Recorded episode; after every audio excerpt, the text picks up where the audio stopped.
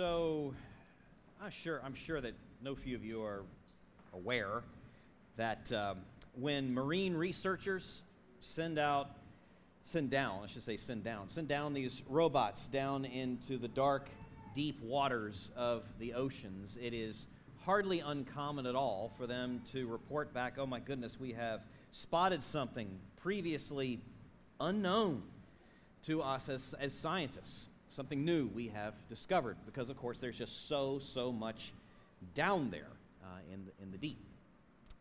Uh, similarly, when astronomers uh, take their telescopes and gaze out into the heavens to, even from here, if you will, explore the galaxies that are all around us and so far beyond us, they too find themselves oftentimes discovering things that up to that point were not just unknown, but perhaps even in unseen. Because, of course, again, it's, there's just so much out there, so much beyond us. And now, in both cases, and as we think about that as average folks, um, how should we respond to that sort of discovery and the, and the revelation that there's so much down there and so much out there, so much more than we thought, so much more than we know. Well, a right response, I would say a sane response, would be wonder. Uh, wonder and curiosity and humility. Because again, we're coming to understand how little we actually know. We're coming to understand that our knowledge is so much less than we thought.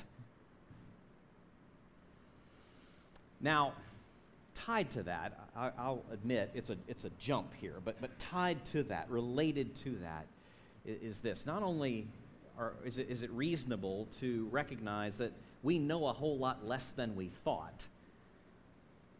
Our dependence is a whole lot more than we thought.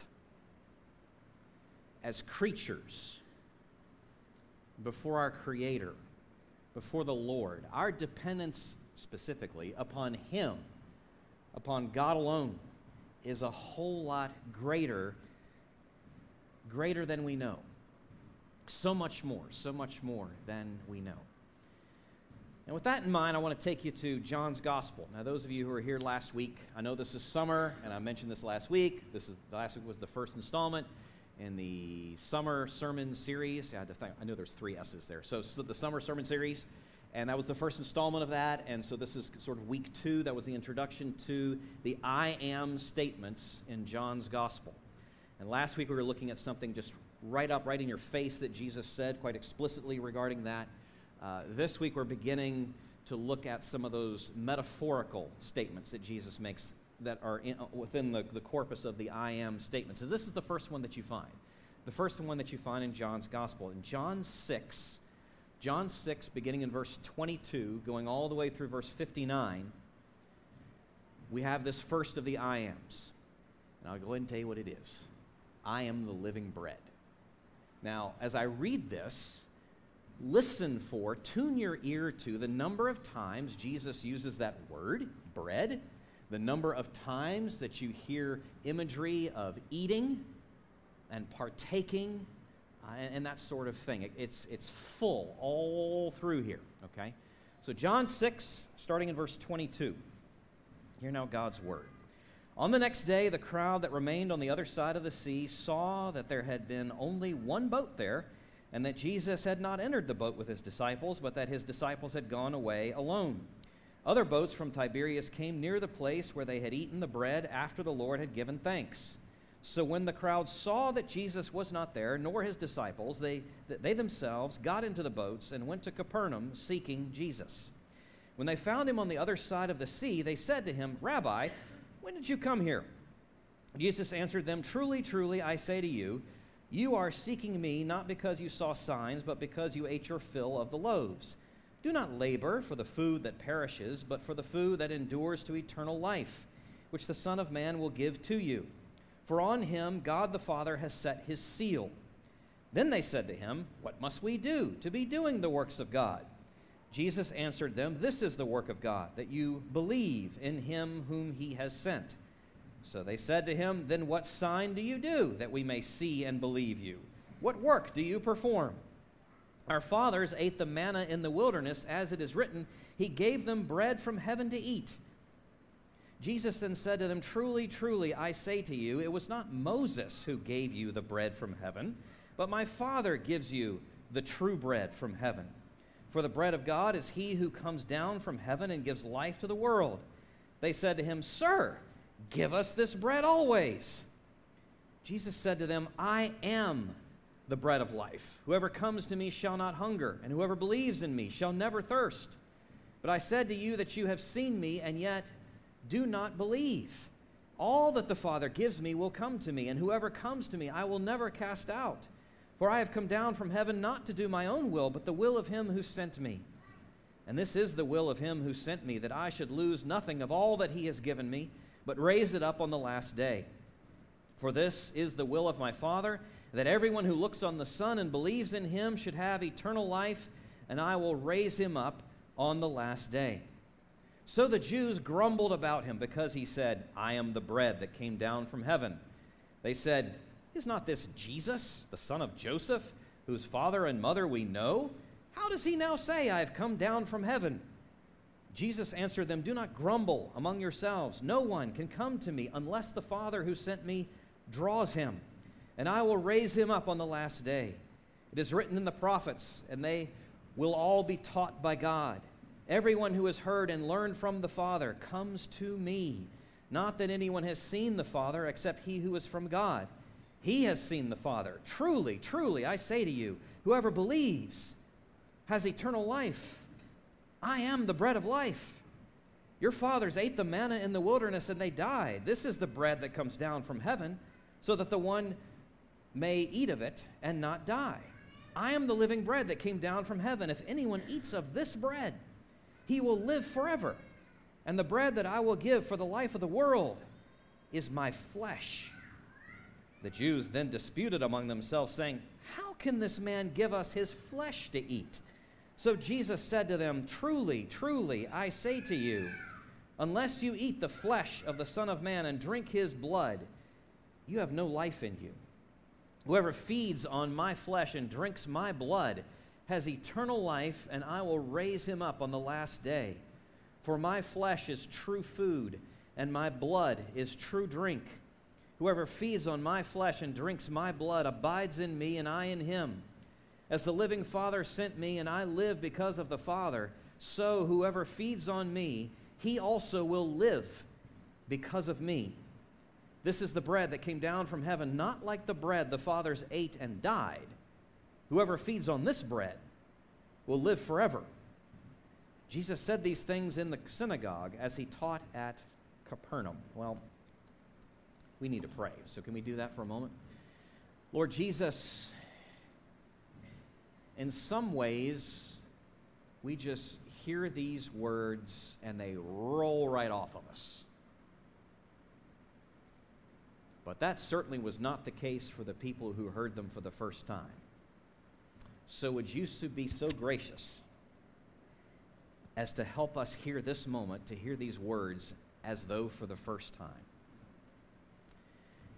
and the edginess of it, the wonder of it, the beauty of it, the conviction, the comfort, all of it that should come from what we're hearing. Would you do it? Would you pour out your blessing, your kindness here upon even us, that we might have ears with which to hear, and that you would change us from the inside out, that we would know you as the true bread. We pray in your name. Amen. Let's just dive in here. What is bread? What is bread, and why does Jesus use that image to describe himself? Now, our first thought might be to go down this road, okay? And it, th- th- this would go, this first idea, this first impulse would go something like this. Well, bread is food food nourishes, food is necessary, food is essential, food fills, food fulfills. That's what Jesus does. Therefore, Jesus is bread. Now, all that's true, but it doesn't go far enough. That's not what Jesus is getting at here in this passage. There's more going on than just to say Jesus fulfills. There's a lot more going on here in this passage than just that. So let's set the first thought to the side and now move to our second thought, a revised thought. And here, what we need to do is adopt a posture that you often have to do in John's gospel, and that is of reading broad and reading back. Reading broad and reading back. Reading broad, big passages of Scripture. You thought I read a lot just a moment ago. To really get at this, you really actually have to read all of John 6. We only read the second half. You have to read the entirety to start with the feeding of the 5,000 and then, so that's the sign, the wonder, the miracle, and then comes now what we've just read a few moments ago, and that is the explanation. Jesus making clear, or at least trying to, to those who would have ears to hear. What does that sign signify? What is it pointing to? What is it about? So that would be reading broad, but in addition, in John's gospel, you also have to read back. Go back in time take the whole corpus of history of God's dealings with his people. In this case, going back to the time of the Exodus, going back to the time of God's provision for his people in the wilderness, the sending of bread from heaven, the manna. That too is very much tied into what's going on here. And, and, it would seem that the people actually grasp something of that because they mention that you know, and show us a sign, you know, Moses did this and da da da da da, and Jesus. Jesus knows that. He knows they're coming back, and he intentionally leans into that. But as is oftentimes the case in John's gospel, there's some fuzziness, there's some murkiness on the part of the, of the hearer and their ability to grasp. In all of this, what are we seeing? What is Jesus conveying? He is the bread of life. Jesus is the bread of life, and He wants us to embrace this that we might live. It's very simple. He is the bread of life, and He longs that His people, that we would embrace this, that we would know life, that we would live. Now, to get at this, we're going to talk about three different things over the next few minutes, and this is what's in your outline if you printed it out or if you brought, if you picked up one, uh, picked one up on your way in. So, first point: the necessity of this bread. The absolute necessity of this bread. That's the first thing we need to talk about. Second thing is the provision of this bread, how it comes. And thirdly, okay, how should we respond? The partaking, the partaking of this bread. How does it become ours? Okay? So you have the necessity, the provision, and the partaking. So, first, the necessity of this bread. It is clearly what Jesus has in mind here. It's part of the imagery. It is absolutely essential. Without it come dire consequences, the most dire of consequences. Case studies, let's just look, think about two. I've alluded to them already. So, in the most recent possible memory for Jesus' hearers in that moment, just a few days before, on the other side of the lake, you had the multiplication of five loaves and two fish. You can go back and re- read the account later today if you wish. He, he, you have the, the masses that are fed through this miracle, okay? So that's the, the, the most recent memory. You have these people, it's, it's too far away, it's too late in the day for them to get food. Jesus takes what little they have, multiplies it, and there's more than enough for everyone, okay? Need, the need is clear, the need is clear. Going in, even into deeper memory, I alluded to this already. Uh, the deliverance, God's people, they're, and they're wandering uh, out there in, in the, the desert, in the, in the wilderness, after the Exodus, but in the larger context of the Exodus, the deliverance, God's deliverance of his people from centuries of bondage and slavery in Egypt. He brings them out, and then what happens? This is so true to us, our own hearts. They begin whining, they begin complaining. Oh, you brought us out here to starve. And what does he do? He provides literally bread from heaven, the manna the manna, despite, despite all of their complaining. Those are case studies. That's all part of a greater pattern that we see here of, of our dependence, of, God, of the people's dependence upon the Lord and his moving into that. You can keep your thumb here in, uh, in John 6. Let me just read a short text from 2 Kings 4 and it's going to sound very familiar to you here, uh, whether you've ever read anything out of Second Kings, but, but just the, the cadence, the flow of what happens here in this event as, uh, as recorded. Second Kings chapter 4, starting in verse 42. A man came from Baal Shalishah, bringing the man of God, that's Elisha the prophet, bread of the firstfruits, 20 loaves of barley, and fresh ears of grain in his sack. And Elisha said, Give to the men that they may eat. But his servants said, How can I set this before a hundred men? So he repeated, Give this to the men, that they may eat, for thus says the Lord, they shall eat and have some left. So he set it before them, and they ate and had some left, according to the word of the Lord. Does that sound familiar? With the, the experience of the prophet, we see this dependence upon the Lord. We see it also in, in an ancient Jewish prayer passed down through the years. Maybe some of you have heard this. It goes like this Blessed art thou, Lord our God, King of the universe who creates the fruit of the earth. Blessed art thou, O Lord our God, King of the universe, who creates the fruit of the earth. Or, if you maybe a prayer you're a little bit more familiar with, one that Jesus taught his disciples to pray, a template from which we're to draw some of our own prayer in our own prayer life. Give us this day our daily bread. The point being in all of this our absolute dependence upon the Lord, the, uh, the absolute necessity of His provision. I was reminded of that acutely just this past week. You can go ahead and pop that slide up now. I was reminded of that acutely just this past week. Sarah and I are, were out for a walk one morning with our dogs. Uh, we, she spotted on the side of the road this little baby bird, a hatchling, couldn't have been more than just a couple days old, on the side of the road. Now, I still have no idea how that little thing ended up there, but it was clearly orphaned. So I picked it up, kept it warm, brought it home. Emma and all her skill sets fed it, got it down to a wildlife rehab center, and I trust the little fellow's doing fine now. Take a look at that picture. I've been thinking a lot about that little bird over the last few days. It's an image of absolute helplessness and dependency, unable to care for itself in any meaningful way whatsoever. And you know where that's taken me? That's me. That's me.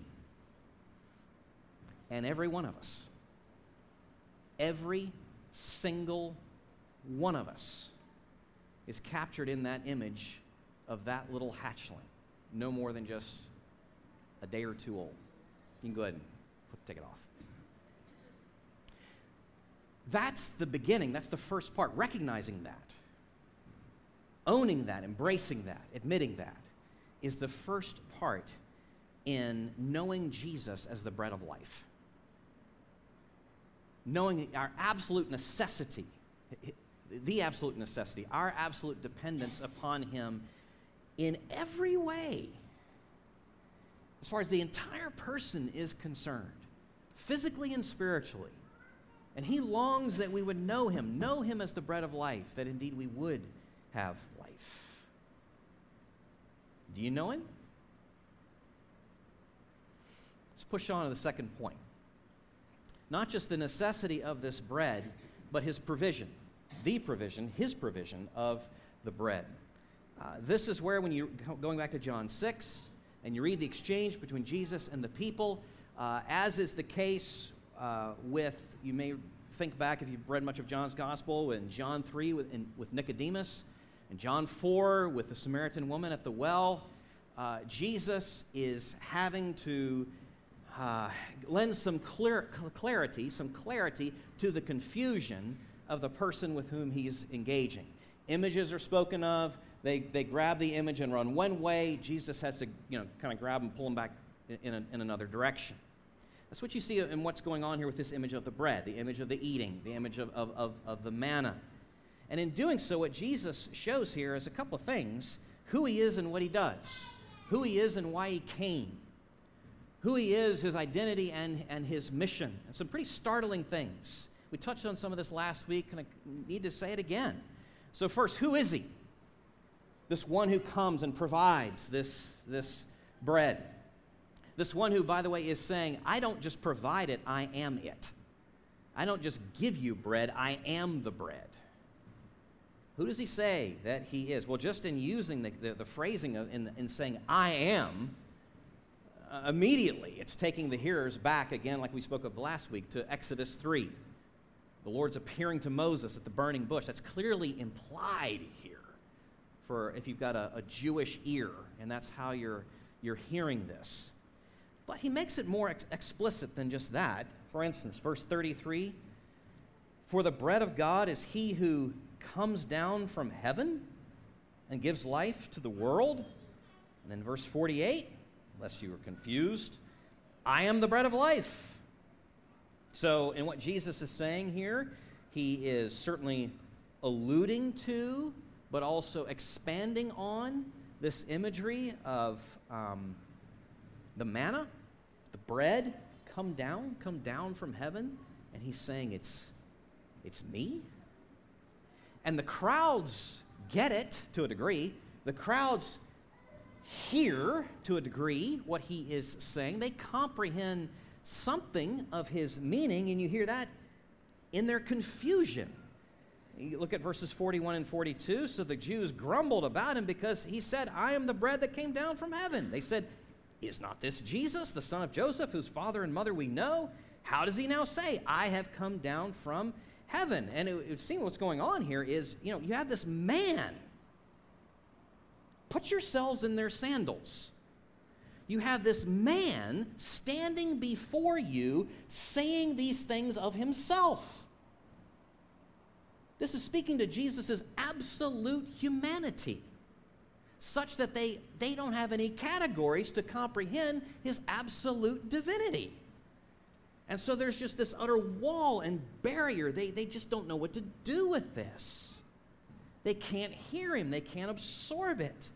But that's who he is fully God, the one come down, the one come down. But why?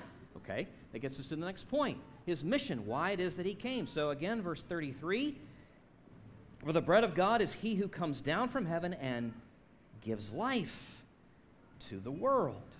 Skipping over to verse 51 I am the living bread that came down from heaven. If anyone eats of this bread, he will live forever. And the bread that I will give for the life of the world is my flesh. Why did he come? He came to die. Don't miss what he's saying here. He came to give the bread.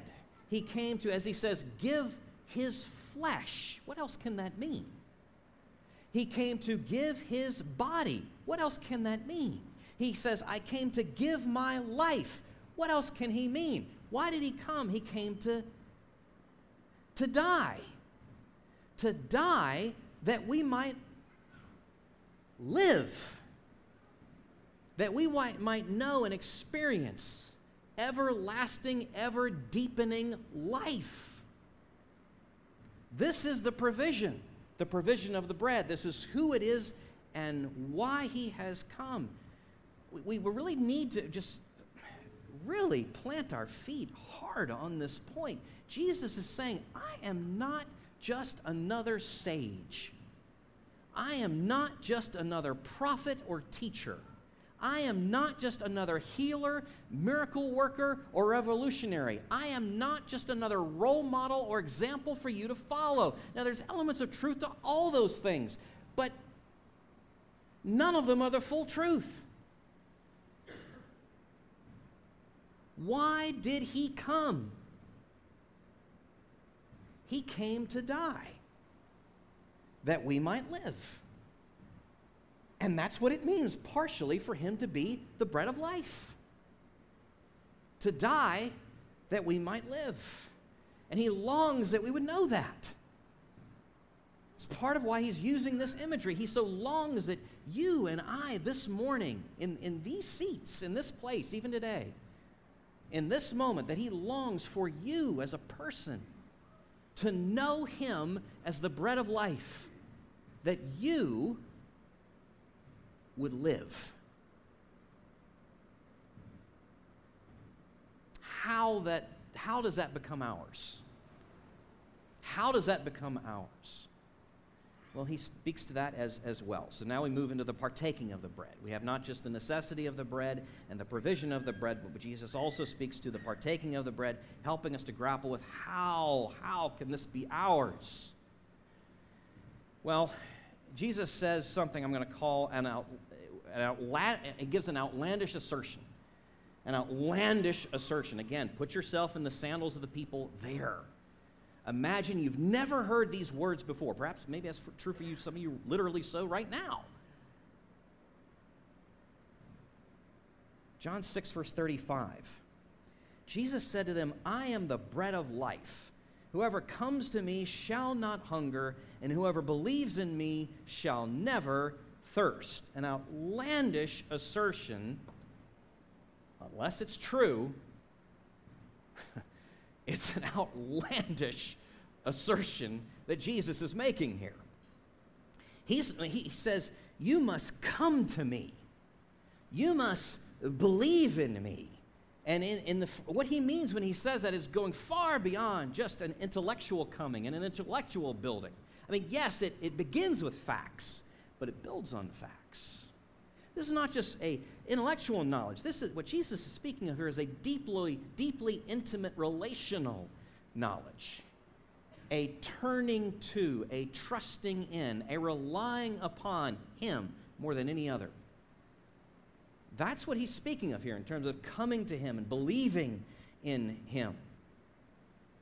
That sort of faith, that sort of step, not leap, but step perhaps this might help. It, it could be a, an analogy would be, uh, let's say um, you're trying to discern should I hire this person or not. You're trying to discern should I bring this person on my team or not. Let's go even further, a bigger decision. Let's say you're talking marriage, either giving or accepting a proposal, okay? You can't have 100% certainty how it's going to play out. Sorry. Don't know if I didn't mean to pop your bubble there. But it's true in, in the most important things of life. You cannot have 100% certainty. What you can do, though, is say, based on what I know, this is a reasonable step. And that's exactly what Jesus is saying here. Not a blind leap into the dark. There's no such thing in Christianity as a blind leap of faith. Just take that phrase and put it in the dumpster.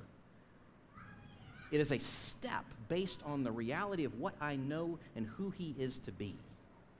I move towards him. I rely upon him because of that. Okay, so this outlandish assertion, but oh, Jesus doesn't stop there. Because if you keep reading through, John's, uh, through John 6, he loses a bunch of hearers at this point because of this teaching. We didn't read that, but if you keep going, it's what you find. Why?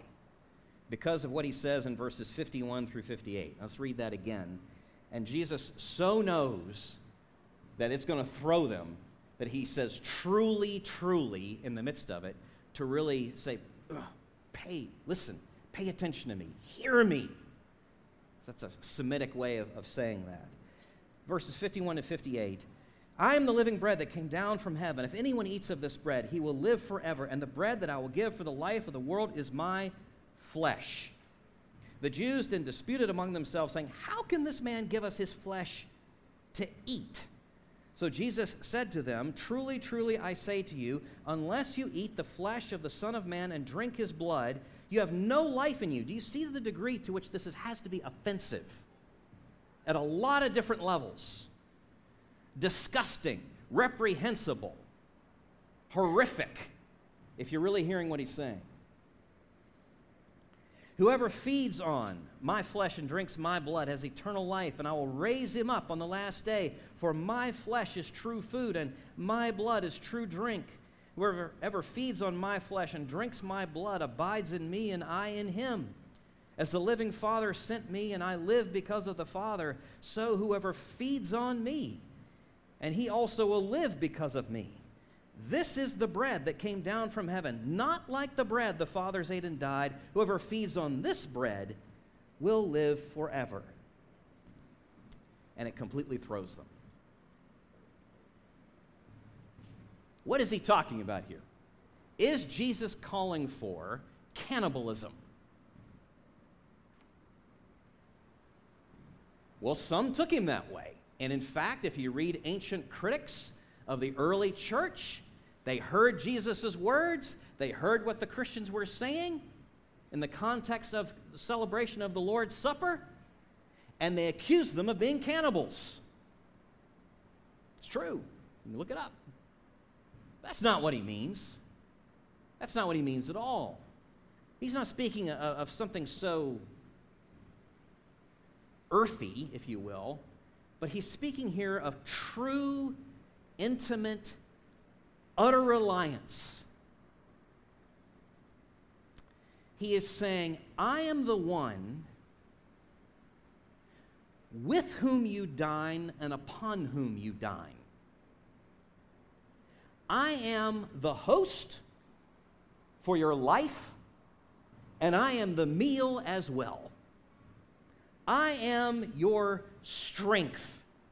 I am all you have and all you need. That's what he's saying. Implication it is no mark of spiritual maturity whatsoever to go through the week doing it yourself, relying on yourself, depending on yourself, and stopping in here on a Sunday morning like it's a drive through for a quick tune up. Jesus is speaking here of absolute, utter dependence in all things, in all ways, upon Him. Let's put it this way, phrasing it in terms of a question. What does it mean to be a Christian? That's not a bad question to ask. What does it mean to be a Christian? There are great answers to that question. Some that can be using phrasing from the scriptures themselves. I'll give you a, couple right off the top of my head. Uh, one would be um, you have seen the value of the field and bought it. That's tapping into imagery from one of Jesus' parables. You've bought the field, Matthew 13. Or in several places in the Gospels you have taken up your cross. You're doing so daily and following Him, right? Those are imagery, images of what it means to be a Christian. But here are two more, right here from John 6. It means you have come to Him, you believe in Him, you are eating His flesh and drinking His blood. Your everything is his life for yours. In every way. Your everything is his life for yours. In everything. That's what it means to be a Christian. I don't know if that's what they told you. That's what Jesus says. He is the bread of life, and He wants us to know that, that we might have life. Now, as we're shifting here to the celebration of the supper, perhaps another question that could be talked about and just thought through real quickly is this Is what Jesus is saying in John 6 in any way about the Lord's Supper, right? Eating his flesh, drinking his blood, and, and that sort of thing. Is, is that related in any way to what we're about to do here? No and yes. No, in the sense that in no way is there any mention of that in John 6. And if you think in terms of where the disciples were and their understanding in that moment, there's no way Jesus could, could have been speaking of that and they would have understood it in any way at all. So, on the, on the one hand, no. But on the other hand, we do need to say this that what this passage, what Jesus' words here convey in words, the sacrament does in action utter reliance upon Him. Utter reliance upon Him in, in every way. We come and we believe. We come hungry, we come thirsty. We come with longing in our hearts to be reminded and renewed. We come turning, trusting, relying, looking to, leaning upon Him in every way. In every way. Paul is tapping into that in 1 Corinthians 11 when he says these words, starting in verse 23 For I received from the Lord what I also delivered to you, that the Lord Jesus, on the night when he was betrayed, took bread, and when he had given thanks, he broke it and said, This is my body, which is for you. Do this in remembrance of me. In the same way, also, he took the cup after supper, saying, This cup is the new covenant in my blood. Do this as often as you drink it in remembrance of me. For as often as you eat this bread and drink the cup, you proclaim the Lord's death until he comes. Whoever therefore eats the bread or drinks the cup of the Lord in an unworthy manner will be guilty concerning the body and blood of the Lord. Let a person examine himself then, and so eat of the bread and drink of the cup. For anyone who eats and drinks without discerning the body eats and drinks judgment on himself. This is a meal, and as such, uh, it, we are recognizing, we are acknowledging our need and looking to Jesus as our supply. Who then should partake? Those who know their need and know Jesus as their supply.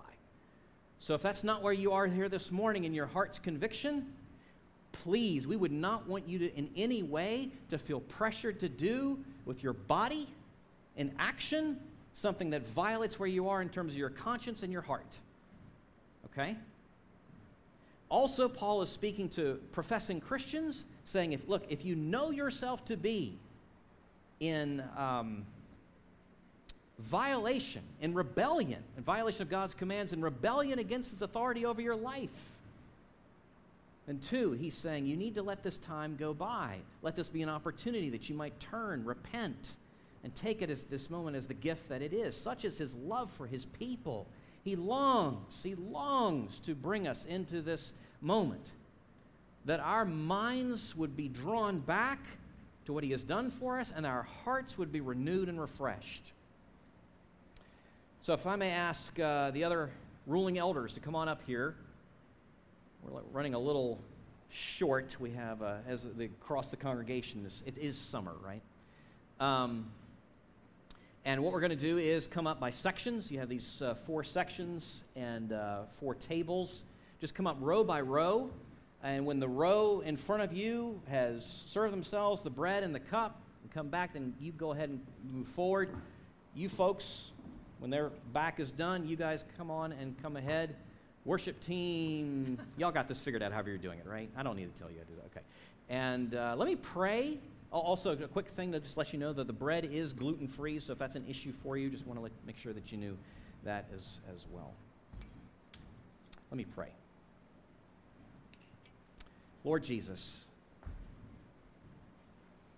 thank you for this very tangible reminder of our dependence upon you and your provision for us. You have given us everything you possibly could. Your very self, your very life, that we might live.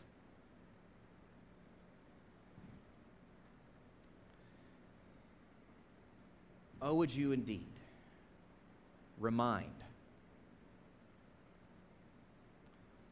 Oh, would you renew. For any here this morning who, who know themselves to be in a place because of where they stand in relation to you that it wouldn't be right to take of the bread or the cup, would you help them? Help them to see your love for them. They don't believe, but may they soon. For those who know themselves to be in rebellion against you, would you give them the grace of repentance? May they too know your love for them to see the freedom that comes in coming back to you. We pray these things in your name.